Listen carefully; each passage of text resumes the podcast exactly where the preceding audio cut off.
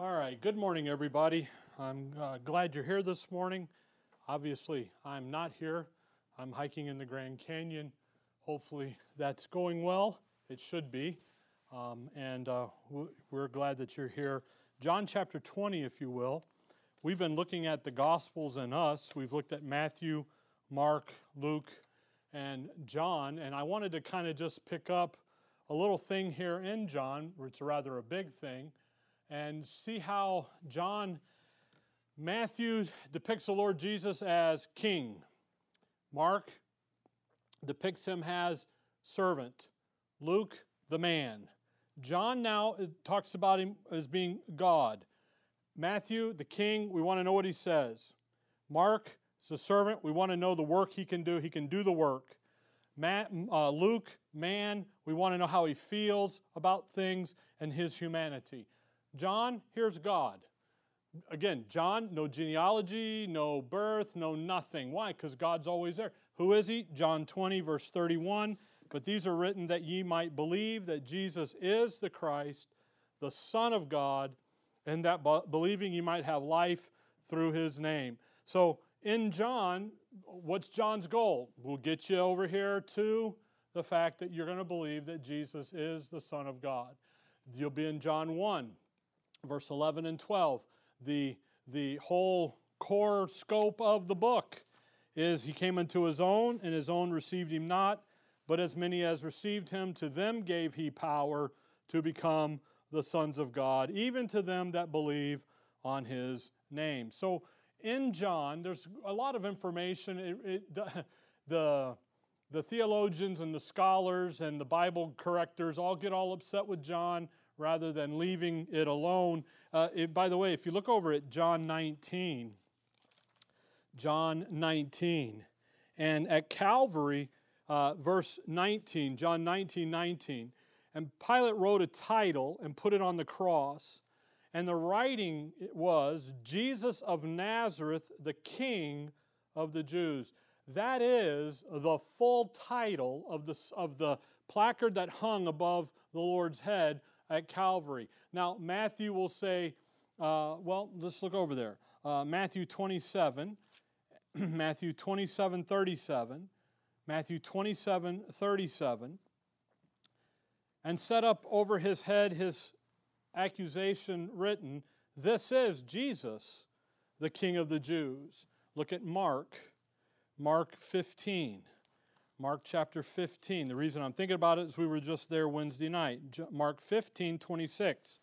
And the superscription of his accusation was written, the King of the Jews. Again, Mark gets right to the point. Here's the issue the King of the Jews. Now look at Luke 23. Luke 23. Luke 23, verse 38. And the superscription also was written over him in letters of Greek and Latin and Hebrew, the three major languages of the world of the day. This is the King of the Jews. But yet, what does John say? Jesus of Nazareth. Here's the full of it. Now, what, what Matthew, Mark, and Luke do is they pull out their viewpoint and they use that piece. Mark, right to the point, King of the Jews. Matthew, this is Jesus, King of the Jews. But Jehovah, here he is. Who is he? He is Jesus of Nazareth, the King of the Jews. So when we look into John here this morning, and really just to kind of a, a fun way, is we begin to see Jehovah titles. And the Jehovah name, the Jehovah titles, literally in John, there's seven of them. And uh, you, you've got the, today's references there, and those are there for you to have and, and to look at, and you can peel them back and think about them. Uh, in John, there's only eight miracles. Seven of them are going to match the seven Jehovah titles. They're going to match the seven feast schedules in, uh, in Leviticus 23. Then the eighth one is done after the resurrection. That's cast over, and, and they're beyond all that. And that one doesn't, that's eight, the new beginning the new day. Here it is. So when you think about Jehovah and what Jehovah means, come back with me to Exodus uh, chapter 3. We'll start there, Exodus 3, and then we'll, we'll, we'll move along here uh, this morning. Exodus chapter 3. So when you think about Jehovah, and in your English Bible, Exodus 3, you're going to see where it's you're going to have that word Jehovah. It's going to equal it's going to be the same word as Lord, capital L O R D, the caps. But then you're going to see Lord God together. So when you see a capital L, lowercase o r d, but then capital G O D, that's Jehovah the Father. Then when you see capital L O R D and then capital G little o d, that's Jehovah the Son. And they do that in the translation so that you understand who's talking and what's going on. But when you talk about Jehovah, it starts here in Exodus 3. Exodus 3, uh, verse 13 and 14. And Moses said unto God, Behold, when I come unto the children of Israel, and shall say unto them, The God of your fathers hath sent me unto you, they shall say to me, What is his name? What shall I say unto them? And God said unto Moses, I am that I am. And he said, Thou shalt say unto the children of Israel, I am hath sent me. So what then come over to Exodus 6. So then what does Jehovah mean? It means I am fill in the blank. I am whatever you need me to be. Exodus 6, verse 2. And God spake unto Moses and said unto him, I am the Lord. Now, again, you see that capital L O R D. I am the Lord. I am Jehovah. I, that's who I am. And I appeared unto Abraham and unto Isaac and unto Jacob by the name of God Almighty. But by my name Jehovah was I not known to them. All right, so prior to Moses, how did, who did they know? They knew God Almighty. Now he wants them to know what? Jehovah. I am provider. Fill in the blank. So, literally, now, what begins to happen in, in Exodus specifically is that now we begin to see this Jehovah title come in. We begin to see a Jehovah compound. Now, go back to Genesis 22, just so you can see it outside of Exodus. Uh, Genesis 22. And my goal isn't to teach the Jehovah names, but just to draw your attention to them to be here. Notice Genesis 22. Uh, now that we have a completed Bible, a full revelation, we now understand Genesis 22 in a deeper manner than Abraham and Isaac ever did, that Moses ever did in writing it. It is a great picture of the cross work of Calvary, the only Son. We're going to go, we're going to come back, the resurrection, and so forth. If you look at 22 8 in the story, Abraham said, Isaac is asking, Where's the lamb for the burnt offering? Abraham said, My son, God will provide himself a lamb for a burnt offering. So they went, both of them together. Now, notice how he's God will provide himself a lamb, or God will provide himself what? A lamb. So God's what is God's going to provide? Now look at verse 14. And Abraham called the name of that place Jehovah Jireh, as it is in the day, as it is said to this day, in the mount of the Lord it shall be seen. What does he do? I will do, I'm going to provide. I'm going to provide the Passover lamb. I'm going to provide this. So you you, have got this, this connection here. The Lord will provide. Uh, if you look there, just to show you, these aren't, you look at Exodus 16. I just want to show you the names, if you will. Uh, Exodus uh, 16, on your way, stop in 15. Exodus 15. If you look there at verse 26, the end of the verse, he says, I am the Lord that healeth thee. That's Jehovah Rapheki. Okay? Uh, chapter 16, verse 1. Uh, and so, uh, let's see. Oh, well, that's not the one. So that's how you go. 17. How about that one? Seven, chapter 17, verse 15. And Moses built an altar and called the name of it Jehovah Nisi. That's the one I was looking for. Why? What happened? Well, they've just defeated uh, uh, uh, Amalek, starting back up at verse 8. Then came Amalek and fought with Israel. And what happened? Moses' hands were heavy. He holds, keeps his hands up. Joshua comes, Aaron and all them, they heard, they, they help. Joseph wins the battle. I am you, I'm the Lord, your conquering hero.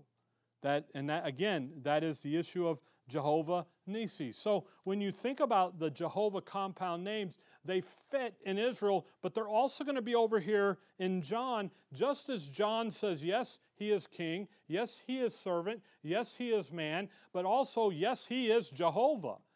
That's who he is. And he's going to do this. Now, come over to Leviticus 23. And just again, quickly here, I don't, I, I, I struggled with how much to get into this with you on a Sunday morning, and, but I just want you to see the feast of Jehovah. Leviticus 23. In Israel's program, because of the law, the old covenant, the covenant, the law of Moses, they had a redemption calendar. Okay? It starts verse 4. These are the feast of the Lord. By the way, the feast of who? The feast of the Lord, the feast of Jehovah.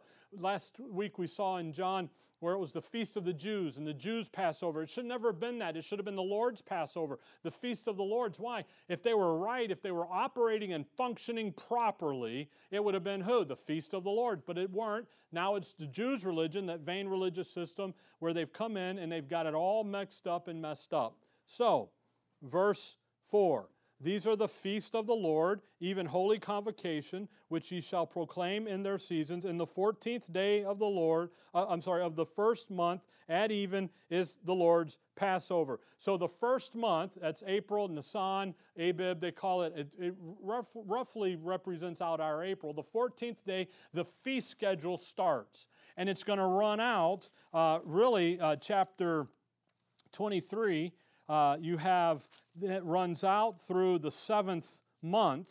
Okay, so it goes and then there's a three month gap and then it finishes on the seventh month. So you have some time. The first pass, the first of the feast is Passover. Okay, that's the. By the way, the first four of these feasts have already been fulfilled. Calvary, Pentecost took care of it. Then the back three, the last three, trumpets, atonement, and tabernacles, haven't happened yet. That's going to be out in the, in the future. So, Passover, there's the cross. There's Jehovah Jireh. I will provide. I'll provide the Passover lamb. Then you have the unleavened bread. There's Jehovah Rapheki. There's his burial. There's no corruption. There's no condemnation. There's none of that there. He's good to go. There's Jehovah Rapheki, the one that heals. Then you have first fruits. There's the resurrection. He's the first from the dead. There's Jehovah, Jehovah Shalom, the Lord our peace. There he is. Then you have the issue of, of Pentecost, and you have Jehovah Ra. There's the shepherd showing and leading and guiding and influencing and doing. Then you have trumpets. Now, trumpets in your scripture are used really in two major manners. One, the regathering of the, the gathering up of the camp, and then the moving out of the camp. So, what do we have? We have the gathering up of the men of war and moving Israel to war. And there we have Jehovah Nisi, our banner. So, because trumpets, we're going to have the regathering of Israel. Then atonement, there's the second coming. And that's Jehovah Tsidkenu, our righteous, the Lord our righteousness, our atonement. There he is. And then the last one is tabernacle, and that's the millennial kingdom. And that's going to be Jehovah Shammah, our ever present, the Lord our ever present. And that's what we have here. And we got this great picture here. Now, come with me to the book of John. Because in John, we have these show up as well. And when you come to John, you've got seven titles that are going to demonstrate that Jesus Christ is Jehovah.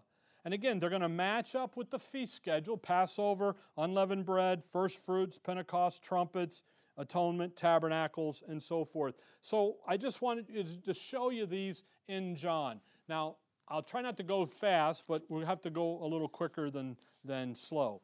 John chapter 10. John chapter 10 we have a great discussion here about the Good Shepherd. Uh, the, the, there's three shepherds the good, the great, and the chief shepherd, uh, all about the Lord Jesus Christ. Here in John 10, verse 11, he says, I am. And all of these are going to start that way I am. I am what? I am the good shepherd. For the good shepherd giveth his life for the sheep. If you draw your eye across to verse 14, I am the good shepherd. and know my sheep, and am known of mine. The good shepherd, what does the good shepherd do? He gives his life for his sheep. That he's the Passover lamb. He becomes just that. He's the good shepherd. I'm going to come and do now what needs to be done. So there he is. How do we know that Jesus Christ is Jehovah? He just said it I am the good shepherd. I am fill in the blank. What do, what do you need me to be? You need me to give my life for you. You need that. You got to fix that issue. See, come over to chapter 6 of John. John chapter 6. Look at verse 35. John 6 35. And Jesus said unto them, I am the bread of life. He that cometh to me shall never hunger, and he that believeth on me shall never thirst. Notice that I am the the what? The bread of life. Verse 36, but I said unto you that ye also have seen me and believe not. All that the Father giveth me shall come to me, and him that cometh to me I will in no wise cast out. Verse 41. The Jews then murmuring at him because he said, I am the bread which come down from heaven. Verse 47. Verily, verily, I say unto you, he that believeth on me hath everlasting life. I am that bread of life. Now, that's going to match up with the feast of the unleavened bread. Why? Because unleavened, no corruption, no sin. Paul says, For he, he who made him to be sin, who knew no sin.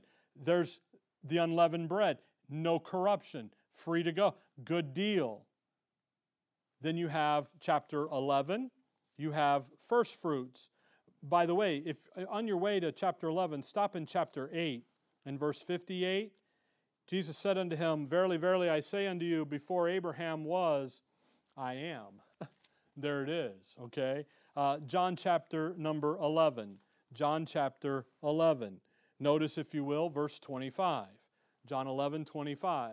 Jesus said unto her, I am the resurrection and the life. He that believeth in me, though he were dead, yet shall he live. And whosoever liveth and believeth in me shall never die. Believest thou this? What is he? He's the first fruits. He's the resurrection and the life. Jesus Christ is the first to raise from the dead, stay risen, and he's going to demonstrate that victory over death and the grave and that last enemy. But for Israel, what is he? He is, I am, he is that issue there of, of being Jehovah Shalom, the peace. That's who he is. He's the, so not only is he Jehovah Jireh, he's going to provide the Passover lamb. No, long, no, no. Uh, also, he's Jehovah Ropheka. He's the one that's going to heal him because he has no corruption. There's no sin there. He's perfect. He's unleavened. Now he's uh, Jehovah Shalom. He's peace. Why? Because we have resurrection life. We have victory over death and the grave and the enemy. We don't have to worry about any. We've got peace there. Now come back to chapter 10 of John. John chapter 10, verse 7. Here's the next one. Then said Jesus unto them again, Verily, verily, I say unto you, I am the door of the sheep. Verse 9 I am the door. By me, if any man enter in, he shall be saved and shall go in and out and find pasture. Now that's interesting. Because right up above that, he just said, Verily, verily, verse 1, I say unto you, he that entereth not by the door. Verse 3, to him the porter, that's John the Baptist, openeth.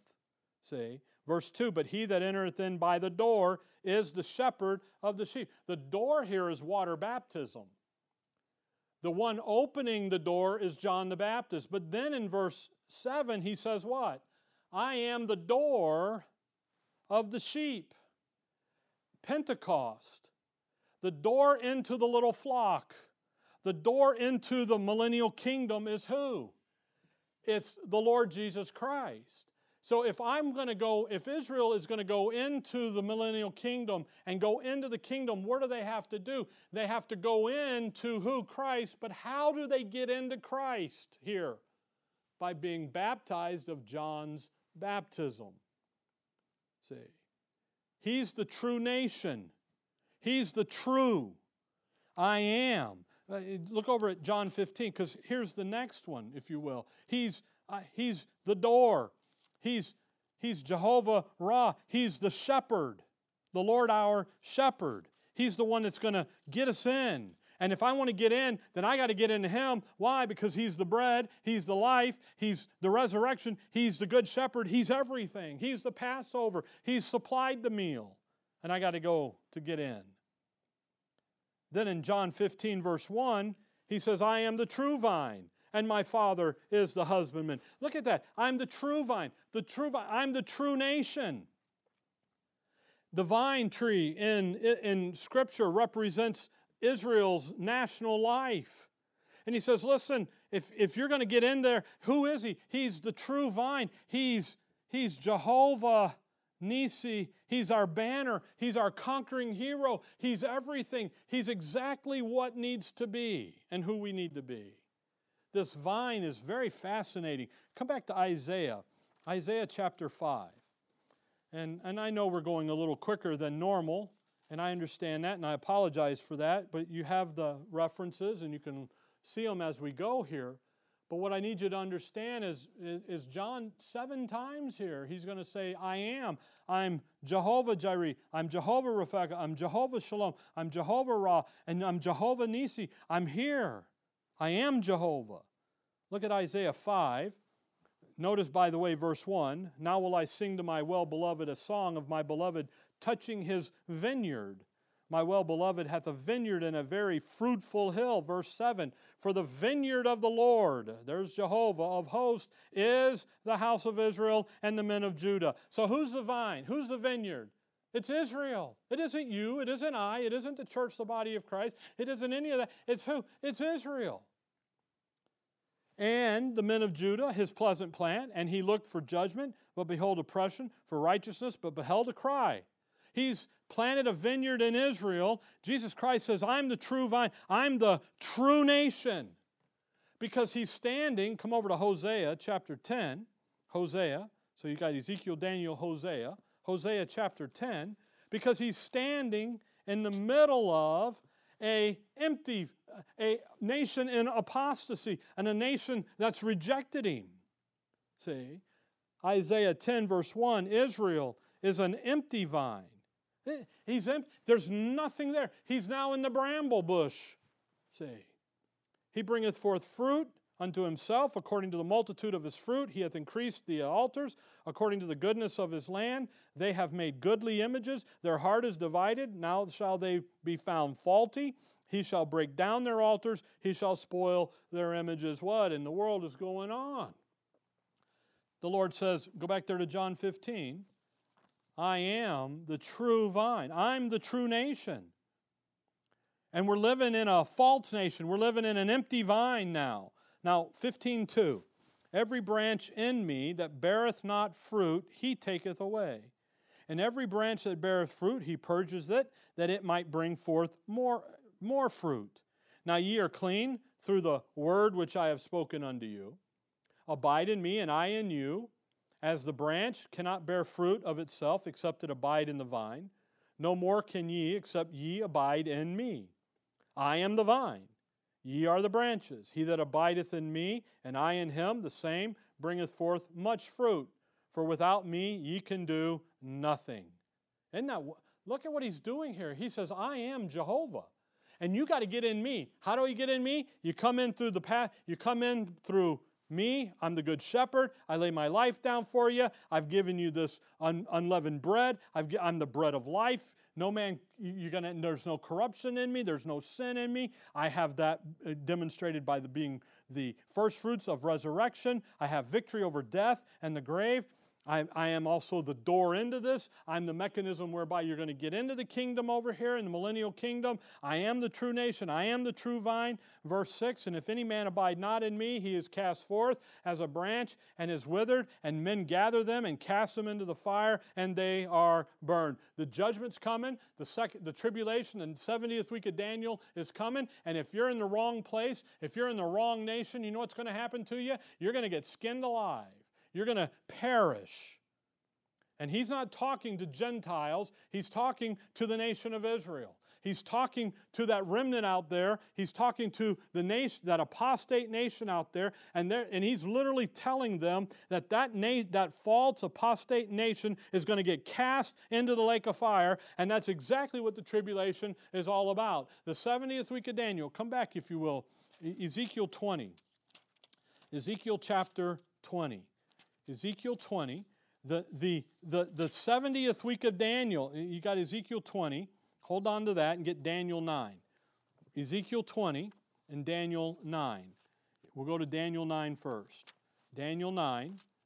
You look here at Daniel 9. Daniel 9, verse 24. 70 weeks are determined upon thy people and upon thy holy city to finish the transgression, to make an end of sins, to make a reconciliation for iniquity, to bring in the everlasting righteousness, to seal up the vision and prophecy, and to anoint the most highly. Wait a second. The 70th week of Daniel, over there, what's it designed for? It's designed, it's coming upon thy people, Israel, and upon thy holy city, Jerusalem. That's where it's going. That's the intensity of it. Ezekiel 20 and verse 37. Ezekiel 20, verse 37 and I will cause you to pass under the rod. Isaiah 10 says that that rod is the Antichrist. And I will bring you into the bond of the covenant, and I will purge out from among you the rebels and them that transgress against me. I will bring them forth out of the country where they sojourn, and they shall not enter into the land of Israel. And ye shall know that I am the Lord, I am Jehovah. And in John, 15, that's what he's telling them. He's telling them there's going to be an there's going to be an antichrist, there's going to be apostasy. They're going to try to sneak in here and, and pollute you guys and mess you guys up. And if you're not where you belong, where you should be, you're going to get messed up. You're going to get eliminated. You're, you're going to get in trouble. So let's be where we need to be. Now come back to John because we got two more. John 14.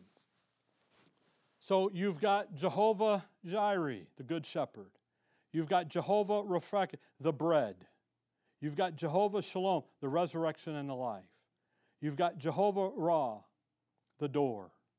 You've got Jehovah Nisi, the, the true vine. And now you're going to have Jehovah Tsidkenu. In 14:6, where he says, Jesus saith unto him, I am the way, the truth, and the life. No man cometh unto the Father but by me. I am the true and living way. That's going to line up with the Feast of Atonement.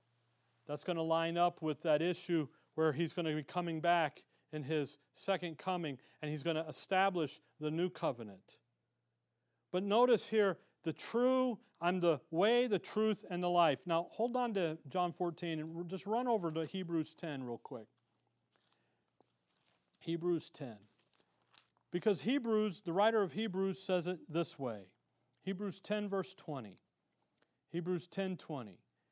Verse 19, having therefore, brethren, the boldness to enter into the holiest by the blood of Jesus, by a new and living way, which he hath consecrated for us through the veil, that is to say, his flesh. Because of the, because of the death and burial and resurrection of Christ for Israel, what is now able to be established with them? A new and living way. A John 14 verse 6. I am the way, the truth and the life. No man cometh to the Father but by me. Now that's not for you and I. Now the principle is, but the verse isn't. You see folks, he's the way because he's the truth. He's the truth because he is the life. He's the life, because he's the life, he's then the new and living way. No man's going to get to the Father but through the new covenant moving forward. No man's going to move, no man's coming to the Father under the old covenant, under the old system. That's decaying away. That's going to be replaced. Now it's the new covenant. Now we're over here doing this. We're not doing that, we're doing this now. See?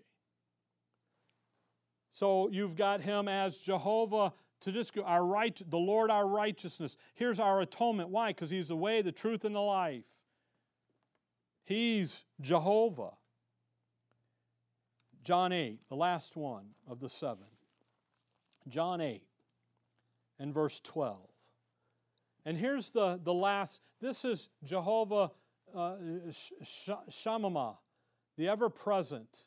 Here's the Feast of the Tabernacles. Here's the end goal. Here's the millennial kingdom, where it's literally going to be the days of heaven on earth, where it's literally going to be Emmanuel, God dwells with humanity, creation. John 8 and verse 12, he says, Then Jesus spake again unto them, saying, I am the light of the world. There it is. The ever present light. He that followeth me shall not walk in darkness, but shall have the light of life. Come over to chapter 9 of John, chapter 9 and verse 4. I must work the works of him that sent me while it is day. The night cometh when no man can work. Night in your scripture is tribulation, trouble, turmoil all the time. Verse 5 As long as I am in the world, I am the light of the world. Now come back to Isaiah and notice it back here and what we're talking about, what John's talking about. Isaiah uh, 59. You see, folks, in John, the seven titles are demonstrating that in Jesus Christ you're going to have and find the full, complete fulfillment of all of the prophetic scriptures at every stage. The first four of the feast, Pentecost, unleavened bread, first fruits, Pentecost, all been fulfilled. Passover, sorry. Calvary took care of that. Pentecost took care of that. Trumpets, atonement, and tabernacles is yet to come. He's interrupted it, and here we go. Isaiah 59, if you start in verse 20, and the Redeemer shall come to Zion, and unto them that turn from right from, from transgression in Jacob, saith the Lord. As for me, this is my covenant with them, saith the Lord. My spirit that is upon thee, and my words which I have put in thy mouth shall not depart out of thy mouth, nor out of the mouth of thy seed, nor out of the mouth of thy seed's seed, saith the Lord, from henceforth and forever. There is the day of atonement. There is the second coming. There is the establishment and the implementation of the new covenant. He's going to put his word in their mouth, and it's never going to leave them, it's never going to depart. They're good to go. Verse 60, chapter 60, verse 1. Arise, shine, for thy light is come, and the glory of the Lord is risen upon thee. For behold, darkness shall cover the earth, and gross darkness the people, but the Lord, Jehovah, shall arise upon them, and shall and his glory shall be seen upon thee, and the Gentiles shall come to thy light, and the kings to thy brightness of thy rising. Here's the millennial kingdom. But notice what's happening in the earthly ministry. Who's walking amongst them in Matthew, Mark, Luke, and John? Jehovah is. Drop down to chapter, uh, I'm sorry, to verse 19. Verse 19. The sun shall be no more thy light by day, neither for brightness shall the moon give light unto thee. But the Lord shall be unto thee an everlasting light, and thy God thy glory. The sun shall be shall no more go down, neither shall thy moon withdraw itself, for the Lord shall be thine everlasting light, and the days of thy mourning shall be ended. Again, in the kingdom, the presence of, of, the glory of the Lord so bright you can't even see the sun. And he says, I am the light of the world. That's who he is. Now, come back over to Acts chapter 9. Christ in Israel's program never completes the, the, the, the he never completes the, the statement. He says, I am, fill in the blank. What do you need me to be? Do you need me to be your, your, your provider? Got you. You need to me your, to heal you? They're going to heal the, the bitter waters. I got you. You need me to be your righteous. You need to be your, your banner, your shepherd. Do you need to you, you need me to, to be the one to sanctify you? You need to be, be the Lord of hosts. You need to be, to be the Lord of the Most High. Whatever you need me to be, I'll be that. Because I am Jehovah. I, but in Acts 9, he does complete the sentence. And when you come to Paul for the very first time, the sentence is completed with a personal pronoun, with his personal name, so that that identification is there. Uh, Acts 9, Saul of Tarsus is on the road, verse 4, he fell to the earth, heard a voice saying unto him, Saul, Saul, why persecutest thou me? And he said, Who art thou, Lord? And the Lord said, I am Jesus whom thou persecutest. It is hard for thee to kick against the pricks. And for the very first time, the Apostle Paul I'm sorry, the Lord Jesus Christ fills in the blank. He doesn't say, I am the Lord, I am Jehovah, I am that I am, which is what he said to Moses. He isn't that, he just simply says, I am who? I'm Jesus. I'm the one you're persecuting. And, and again, if you come over to 1 Timothy chapter 1, in closing, 1 Timothy 1, if you look at verse 15, what does Paul say, This is a faithful saying and worthy of all acceptation that Christ Jesus came into the world to save sinners, of whom I am chief.